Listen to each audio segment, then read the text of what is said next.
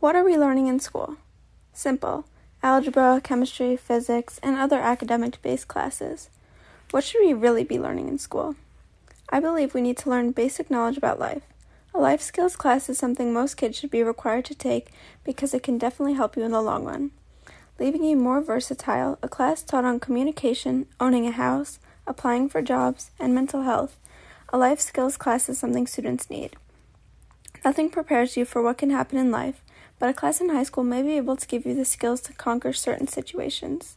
An opposing point of view may say that there are people like accountants or mor- mortgage brokers that handle paying bills, but I feel that you should have some prior knowledge about this before trusting someone else with your money. They could also say, Oh, you'll learn as you go, but why not be prepared for tough times and inevitable situations?